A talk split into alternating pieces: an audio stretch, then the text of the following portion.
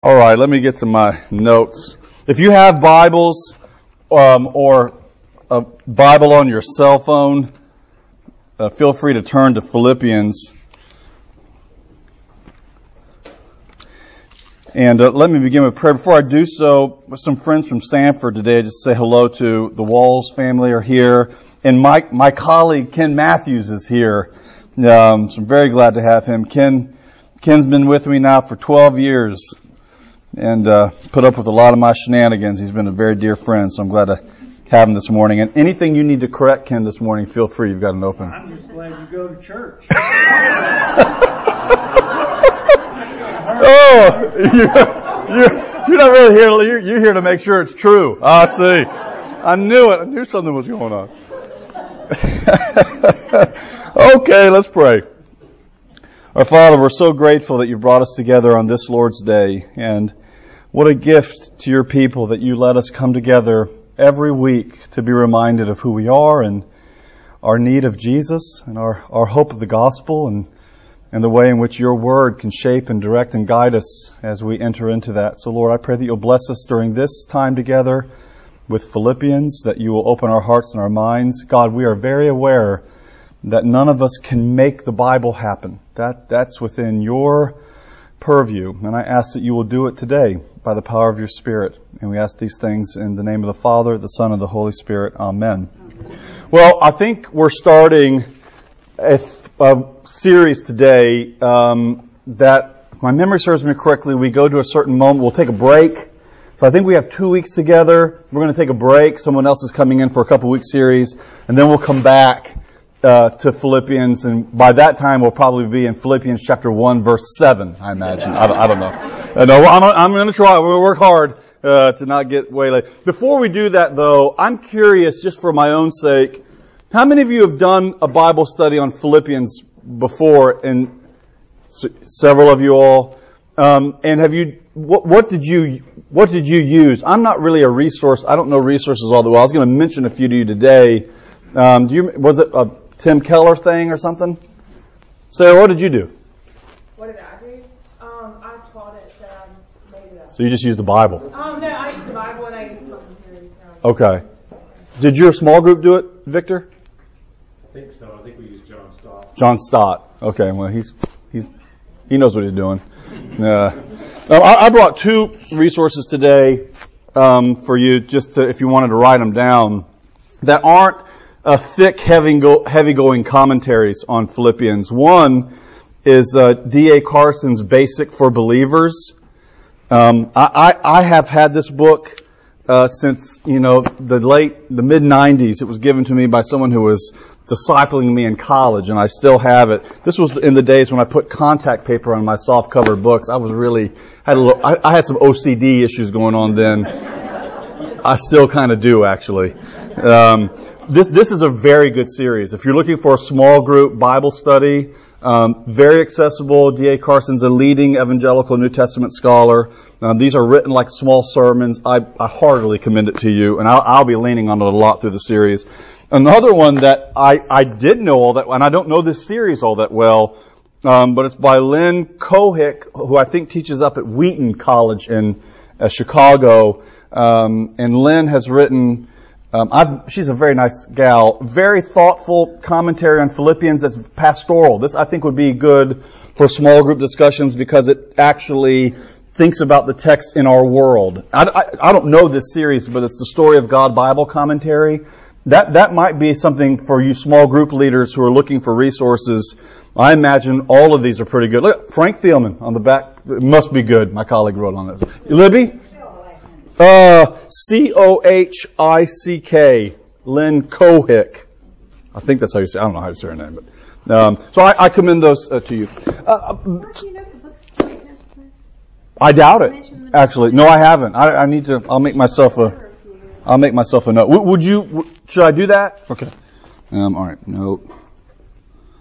Bookstore. Now the key is whether or not I'll remember what that note means in three days, but that's okay. All right, so to, to Philippians. Uh, Philippians has been a long friend um, for me, but I haven't I haven't spent time with it in a while. Uh, so I think you know I- I've told you all this before. I, I, you know, I pay the bills by teaching Hebrew and you know boring students to tears on that kind of thing, and um, you know that's how that's how I pay the bills. They, they don't let Ken and I get too near the New Testament. They try to keep our hands off of that. You know, handle Moses all you want, but they keep us away from Jesus, I guess. Uh, uh, but uh, so it's you, you, you all are the people where I get to do you know wrestle with the New Testament. So I get I, this is an opportunity for me to go back to to spend some time with Philippians. If you'll recall, um, a year ago we did Colossians um, for those of you who are around. So we worked through Colossians. Philippians is like Colossians, a, a prison epistle. Paul, we think, is writing this from, from prison uh, to Philippi. You're going to see some of the language about Paul being helped by the Philippians in his in his imprisonment. Um, that's going to ring through through this letter. Um, so let, let me say a couple things about about Philippians and, and the book itself and why this book has been meaningful to me. Um, uh, they, our, our, our, sixth graders are on their confirmation weekend excursion. Um, my, my, my niece is there. My, my son is there.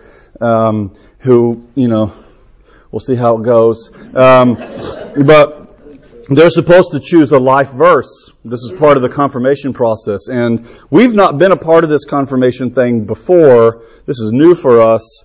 Um, many of you, I think, are familiar with it. It's one of the things that our church really does well. I'm, I'm, I'm very grateful.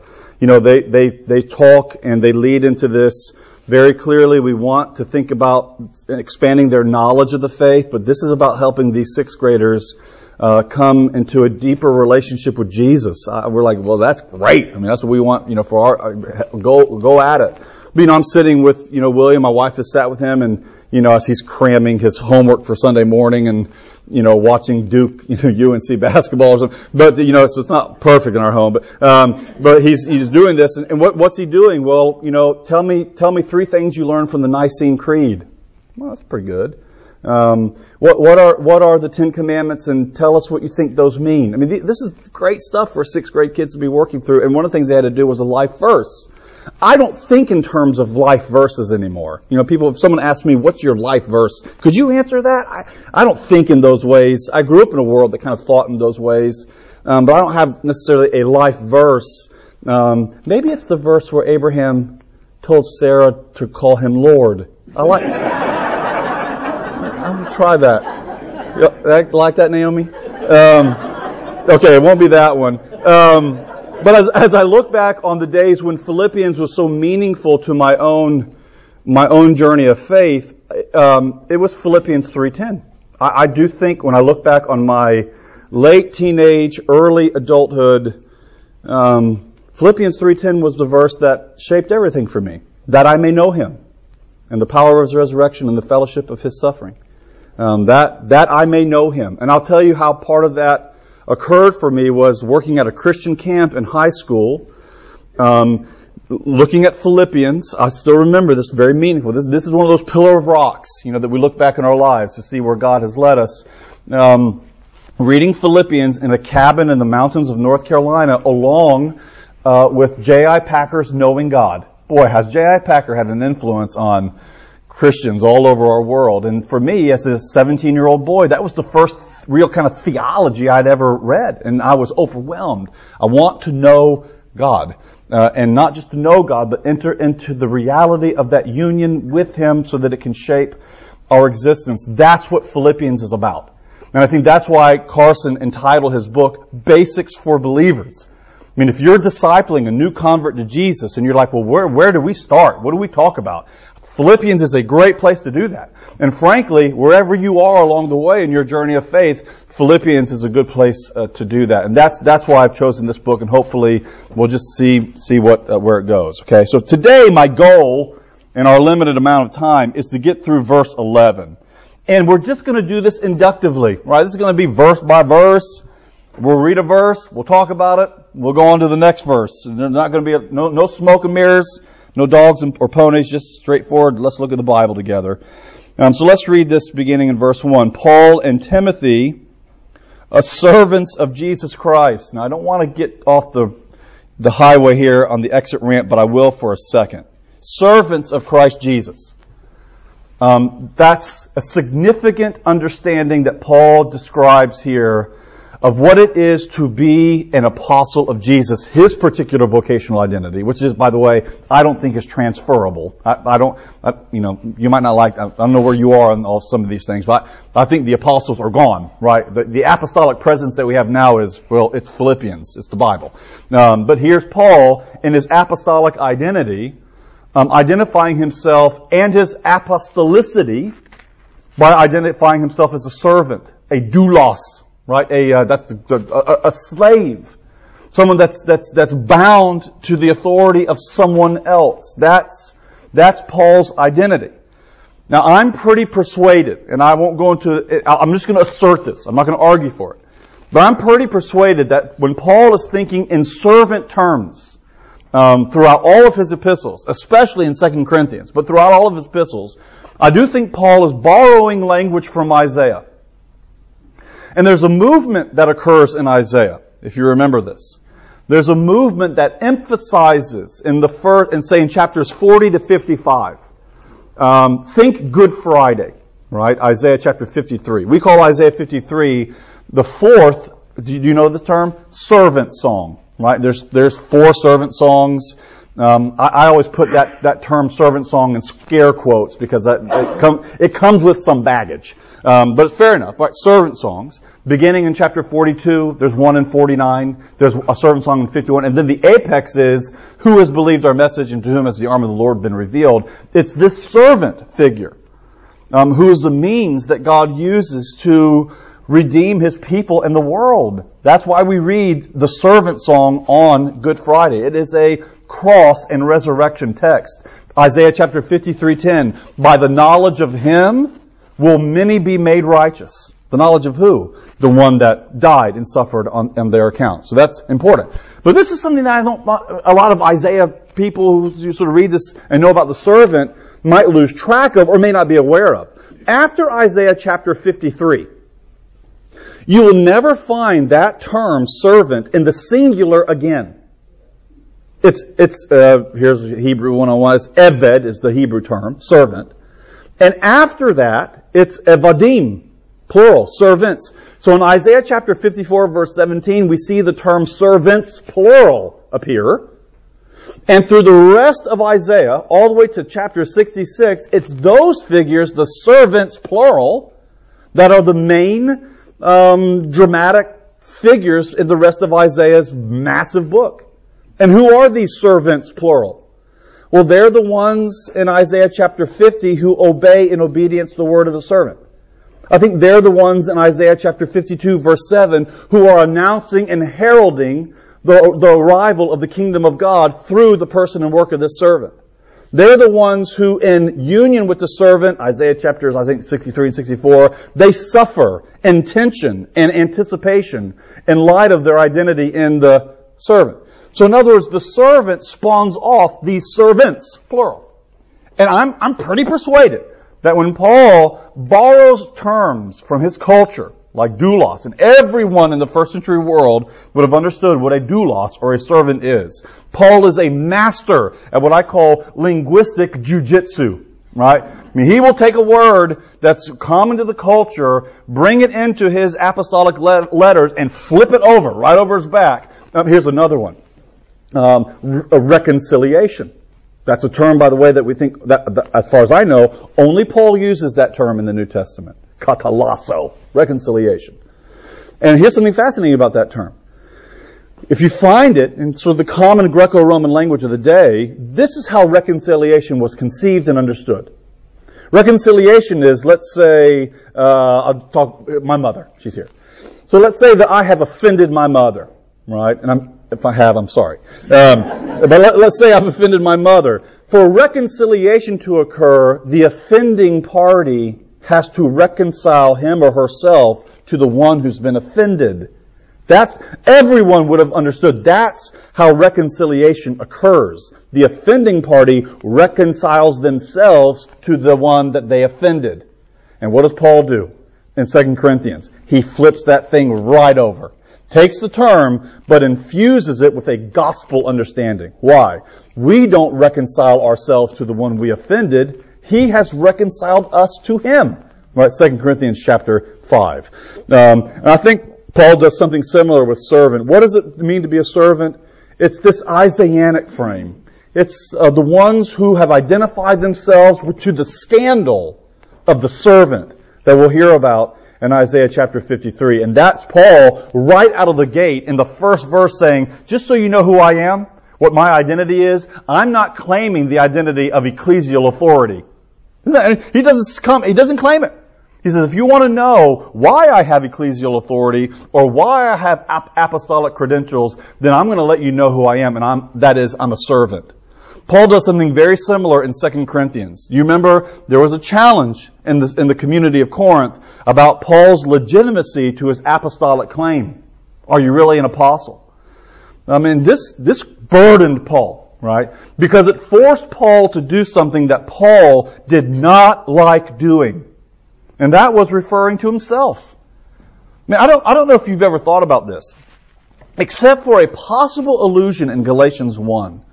You know, don't you, that in the Pauline epistles, Romans all the way to Philemon, Paul never once recounts the narrative of his conversion. Paul doesn't do that.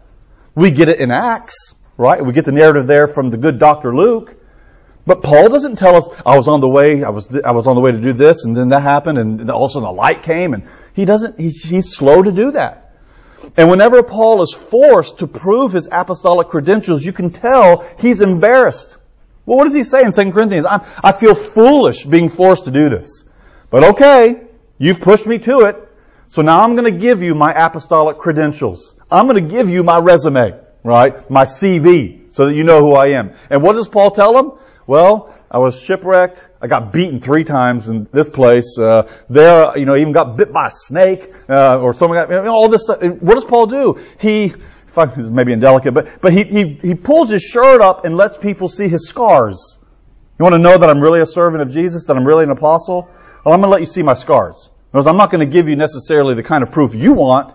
I'm going to let you give the proof that God demonstrates, that He demonstrated in His Son in the foolishness of the cross. How does Jesus prove His identity and His glory? He does so on the cross. How does Paul prove His apostolicity? By, by telling people and giving people His credentials as a servant. So I am.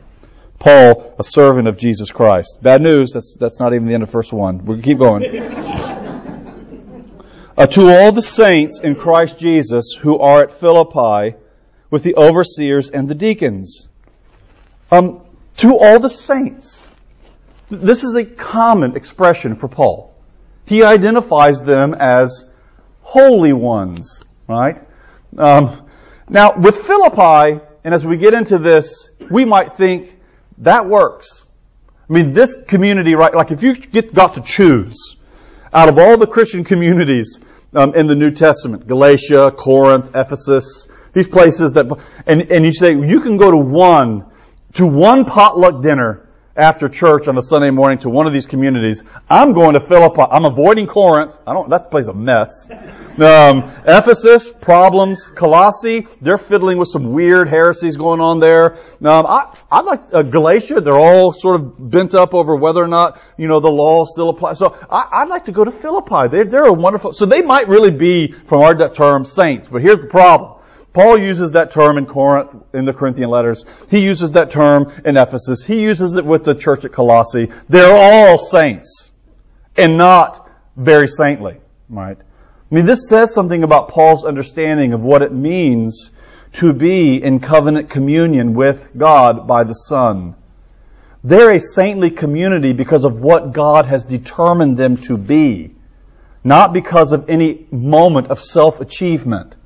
You know, they don't, they don't get to say, you know, we worked hard on our capital campaign and we, we achieved sainthood last year. No. Your saint, your saint, I don't know why the capital campaign came up, but your sainthood is something that is a derivative of your union with your Father and the Son by the Spirit. It's a derivative reality. I also think Paul's tapping into, and you can already get a sense of where, where we're going throughout this whole series. I think Paul breathes the Old Testament. Now, I just don't, I don't think, I can't make sense of Paul apart from the Old Testament. And calling this people here a holy community it certainly, certainly resonates with the understanding of what Israel was called to be and to do in the Old Testament. You will be a royal priesthood. You will be a holy people. Be ye holy for I am holy. So he's calling them into something, but he's calling them into something that they are fully and completely. Their holiness is derivative of who they are in Jesus. So to all the saints in Christ Jesus who are at Philippi with their overseers, um, their deacons, I will not talk about church politics. We'll move on. then verse 2, grace to you and peace from God our Father and the Lord Jesus Christ. After Paul gives his introduction in these first two verses, he's off. And what does Paul do first? I love this. Paul talks to them about his prayers for them. And he's going to pray for them. In other words, I want to show you my affection for you, Philippi. And I'm going to do so by letting you know how I talk to God about you. Look, look at verse 3. I thank my God in all my remembrances of you. Now this is tricky, and it's one of those places right out of the gate where we're going to get geeky for a second, okay? Most of the commentators on this particular verse in Philippians actually think based on Greek grammar. I know this is, don't, don't let me lose you, alright? But based on Greek grammar, that Paul is not telling them that he thanks God because of his remembrances of them, but because they have remembered him. And I think that's probably the right reading. Now, you know, if you, if, if you walk out of here forget that, no worries, you will be fine, okay? Um, but verse 3, I think, might be read more properly as, I thank my God because of all of your remembrances of me, or every time you remembered me. And, and here's another reason why that reading, I think, works well in the context, not just because of the Greek grammar, but also because of the larger context. This is Paul thanking the Philippians that they remembered him in his chains. That's a public scandal. They've linked themselves to Paul in his scandal, in his own uh, imprisonment. So he says, I thank God every time I pray that you all have remembered me. Now, if it's the other reading, that's fine too, right? I thank my God every time I remember you. I'm th- when I think of you, my heart bubbles over with thanksgiving. That's fine. But I do think the better reading is Paul is thanking them that they are rem- that he's thanking God that the Philippians have remembered him in his imprisonment. And then look at verse four. Always in every prayer of mine for you all, making my prayer with joy. This happens every time I pray.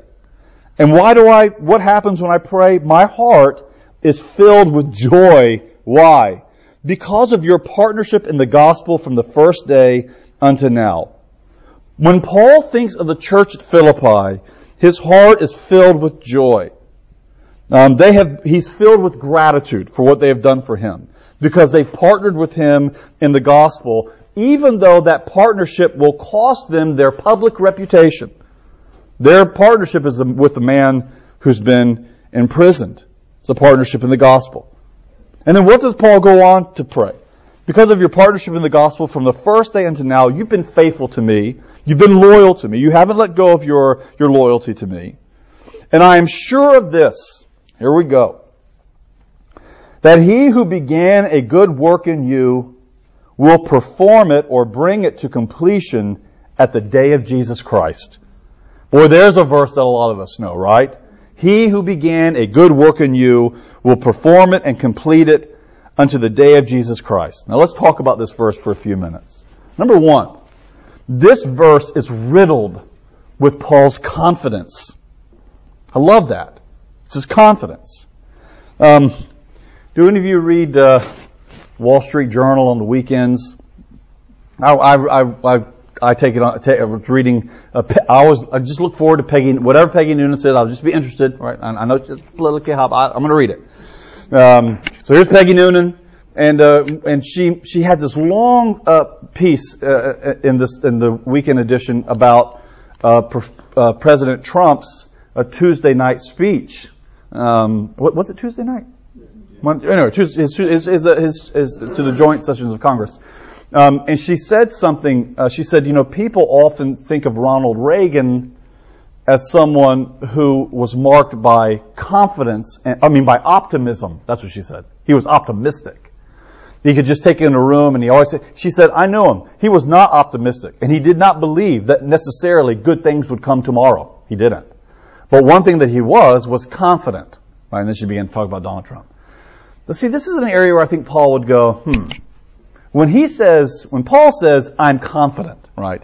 It's not that kind of confidence. I'm not, I'm not being pejorative against what she's saying about Reagan and Trump. That's a different kind of conversation. But that's not what Paul's conception of confidence is. And it was a kind of internal confidence that I know the political landscape is complicated, but I'm going to give a political vision and an action plan, and we're going to be confident, and we're going to do it.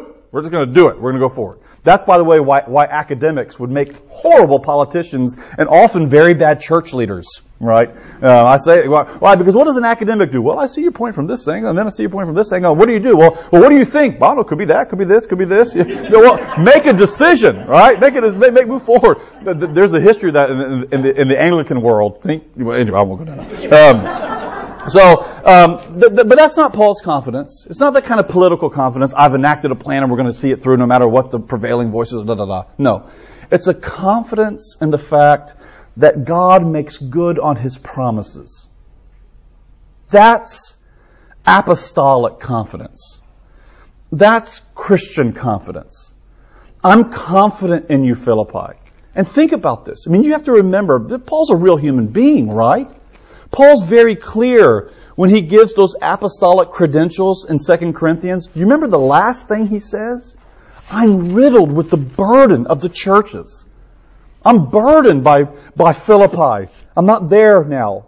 Um, I've left them and, and they're, they're, they're whatever's going, or, or he's burdened by it. So don't think that Paul doesn't, isn't weighed down emotionally and psychologically by the real existential realities of church life. He is. But in the midst of those struggles that Paul's very candid about, he can claim something like this in Philippians 1 6. I'm confident for you, Philippi, even though I'm here in chains, even though I have to send you letters and I'm not personally present, I am confident that the work of God in your midst is not dependent on me. He will, he began it, and he will see it through to, and here's a word that's a very Matthean word from Matthew's gospel. He will bring it through to completion. He's going to bring it through to maturity. Um, that, that's a concern that Paul has through all of his letters. What does he say in Colossians at the end of chapter 1? Training and discipling all men and women so that they may be mature and complete in Christ. Paul, for lack of a better term, he wants us to grow up in our faith. He wants us to mature in what? In the gift and the knowledge of who God is and the implications that that, that, that has for the entirety of our existence. And here he's telling them, and I'm confident that God, who began that work, will bring it to completion and maturity in you. I'm confident. You know, that, that hit me as I was thinking about this for this morning with you all. That's a hard thing to say, I think, and really mean it. Um, let me illustrate this in the Gignilliat home. All right. So I'm I'm uh, I'm coaching seven and eight year old baseball this year. Right. Um, which means I'm going to heaven, so you know. Yeah. Um, no, but this is they're a great group of kids. I've never coached this age group. For the past three years, I've coached nine and ten. Um, I've coached two years of 11 and, or one year of 11 and 12 year old baseball, even an all-star team. You know, and that, by the way, 11 12, that's real baseball. We got pitchers, lead-off steals, I mean, the whole nine yards. Um, that's the real deal. And I've always coached my oldest son. Um, well, I don't think I'm helpful to him anymore. You know, my oldest son, so I cut him loose. Right? You go. You're going to just go. You finish your 12 year old baseball with another coach. I'll cheer from the stands. I have a rule that I tell all parents in a parent meeting, and I can see the looks on their faces, but I'm real direct with them. I say, listen, parents, I have them all together. Do this with 11 and 12 year old last year. I did it with 7 and 8 just last week. Listen to me. Your job as a parent is really, really simple. When you're in the stands, you get to cheer for your kid and our team as loud as you can. And that's your job, period. Right? No coaching from the stands. It doesn't help. In fact, it hurts. I mean, my wife will tell you, in the middle of an 11 and 12 year old baseball game last year, eh, this was an all-star game against Gardendale, alright, good team. The parents were just yelling so much at my shortstop and second baseman, field it here, do that, do that. They're looking in the stands, they're, they're looking at, they, I walked out onto the field, this was not a very Christian moment, and I yelled at the parents, you are not their coach! Right? Right? And then went back into the dugout. They didn't like, I, it was, so I, but guess what? Now I'm gonna have to see if I can do it. Right? I'm, I'm gonna be the 12 year old dad on the bench. And I'm going to see William pitching on the mound and he's not following through. And I know he needs to and he can throw strikes if he does it and I can't say anything. Right? I've got to have confidence that the coach is going to do it. Or, and that's so basic. But what about their spiritual lives? See, I think that. You know, we, we're, we're a mess in the Gillette home. We are a mess. You know, it's just, people, someone stopped me the other day and they're like, you know, da da da, what, what do you do in your home with this? I said, our home is a disaster. I don't know. We, we just try to, you know, we try to keep up. Um, and so I, and, and, and so we're, we, we talk, we pray, we, we're, we're hopefully planting seeds, but at the end of the day, we have to be confident and hopeful, right? That he who started a good work in his own time, in his own providence, will see it through to the end and bring them to completion and maturity because if God doesn't do it, I'm certainly not going to be able to do it. Right? It's a great word from Paul. Well, verse 7. Oh, I gotta go, go soon. Verse 7. It is right for me to feel this way about you all because I hold you in my heart. Uh, this is, this is Paul, this is Paul being affectionate, right? I hold you in my heart. You are all partakers with, with me of grace in my imprisonment and in the defense and the confirmation of the gospel. You're not embarrassed of my chains. And because you're not embarrassed of my chains, my heart's just filled with affection for you. God is my witness. I yearn with all the affection of Jesus Christ. I yearn for all of you. And this is how Paul demonstrates his affection and his yearning, even though he can't be physically present. So because I can't be with you, this is what I want you to know. I'm going to pray for you. And this is my prayer. That your love, love for who? Don't you love it that Paul left that nondescript? Love for God? Yes. Love for each other? Yes. Love for the world? Yes. That your love may abound more and more. Not just with heat, right? Not just with on fire love and zeal, but that your love would be measured by knowledge and discernment. Think Jonathan Edwards. Jonathan Edwards said, we need both heat and light. We need the heat of our affections to be raised to the reality of what Jesus has done for us, but we also need to have what? Light. We need to know what it is that we're talking about. Can I talk about that in, in the context of our, of our world? And please don't take, this is not a high horse. Uh, there's no, hopefully this doesn't come across that way. But are you not stunned when you talk to other brothers and sisters in our particular communion who do the same liturgy that we do every week, in, even though there might be some differences here or there, but by and large, we're doing Book of Common Prayer worship with all of these people and we're using the same language, right? Praise you not only with our lips, but in our lives. We are unworthy to eat the crumbs under your table. I mean, the, the, the prayer book is loaded ref, with Reformation uh, theology about brought into the, the, life of worship. And then you, you talk to other people using the same language, and it's like we're talking Chinese to each other, right? Now we, we've got to have heat and light to, to, and this is what Paul wants. I want you to know, you know, so that you can discern and understand and approve what? What's excellent, so that you can be pure and blameless at the day of Jesus Christ. Filled with what?